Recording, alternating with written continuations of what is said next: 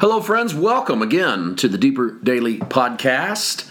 It's the 26th day of August. I'm Paul White. It's a Saturday. Saturday is announcement day for uh, various things, but most particularly the sermon you'll see or hear or both on Sunday. And the message you can expect tomorrow is the second message from Binghamton, New York.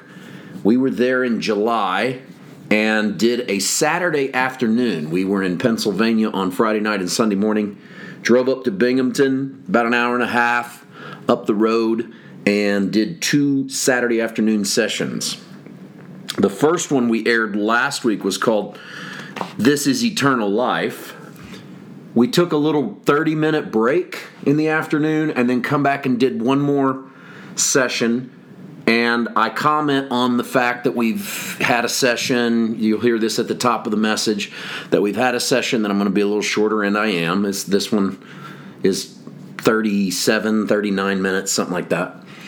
Um, and then the message is titled One in Christ. I read the last four verses of Galatians 3.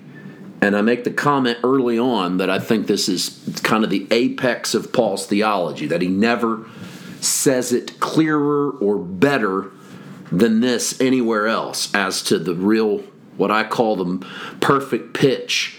He's singing in perfect pitch the music of the new covenant. And from there, we work off of that idea of oneness in Christ and what it means, what that means for the whole world. We use some we get into the fact that some terminology seems to have become off limits because we've hijacked the terminology either for a political purpose, ideological purpose, or even sometimes we've hijacked terms for theological purposes. And I, I talk about that a little bit in this message. Um, this is a, a, a really a, a much more free form sermon because I had the full message ready for the first session and I had some ideas for the second one, but I wanted to see what the day was like. As you're walking into a place cold, you don't know what you're getting into. So sometimes you just, I just want to see what develops. And so that's how this message came out. So it's very extemporaneous, and it's one of those that where you just sort of reach into a lot of things you're thinking about in relation to the, the text in front of you. So from Galatians 3, it's called One in Christ. Uh, here's a little behind the scenes before you get into it.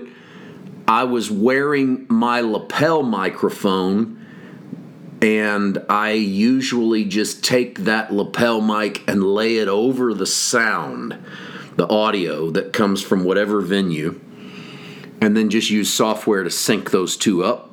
Then drop the camera audio so you don't get that ambient sort of echoey sound. Well, that normally works great, except whenever you forget to check how much memory is available on the little SD card that's inside of your voice recorder. So, at about the 27 minute mark of this sermon, my lapel mic went out. It had all the, it, it was full. Couldn't take any more. It needed, it needed 12 more minutes of space. It didn't have 12 more minutes of space. I didn't realize that until I sat down and saw that my voice recorder had cut, cut itself off, which it will do. And so, what I did in this message is I lay the audio of my microphone over the sermon, and at the 27 minute mark, I just pick the camera volume up. So, what happens is at about the 27 minute mark tomorrow, if you're listening on audio, you'll notice a distinct difference in the quality of audio at that point, and the last 12 minutes are the mic that's attached to the camera not near as clean, not near as compact as a lapel mic. If you're watching the video, we, we do a little ticker across the bottom of the screen that explains why your audio is messing up. In case you're wondering if you need to fix your TV or your phone, you don't. Um, well, you might, but that doesn't have anything to do with that video. And so, anyway, that's the behind the scenes on that. I think it's It's only the last 12 minutes. I hope you're invested enough at that point, 27 minutes in, that you can suffer through the audio difference. It's not terrible. In fact, it wouldn't have been so bad if we hadn't went from lapel to that. You might not have thought anything of it, but anyway, I hope you enjoyed. It's a message that I I think you'll you'll get something out of, and I hope that you do. Okay, I've talked long enough today. I want to uh, get a verse or two in as we get ready for this 15th chapter of Mark. Verse number one, as we start Mark 15 immediately, and there's Mark's old word again. He loves that immediacy. Immediately in the morning, the chief priests held a consultation with the elders and scribes and the whole council, and they bound Jesus, led him away, and delivered him to Pilate. This is probably happening at dawn. The purpose of this new meeting is apparently to bring civil charges against Jesus. And the reason we know they got to be civil charges is because Pilate doesn't rule in matters of theology. So you don't send Jesus to a secular authority on matters of moral or spiritual charges.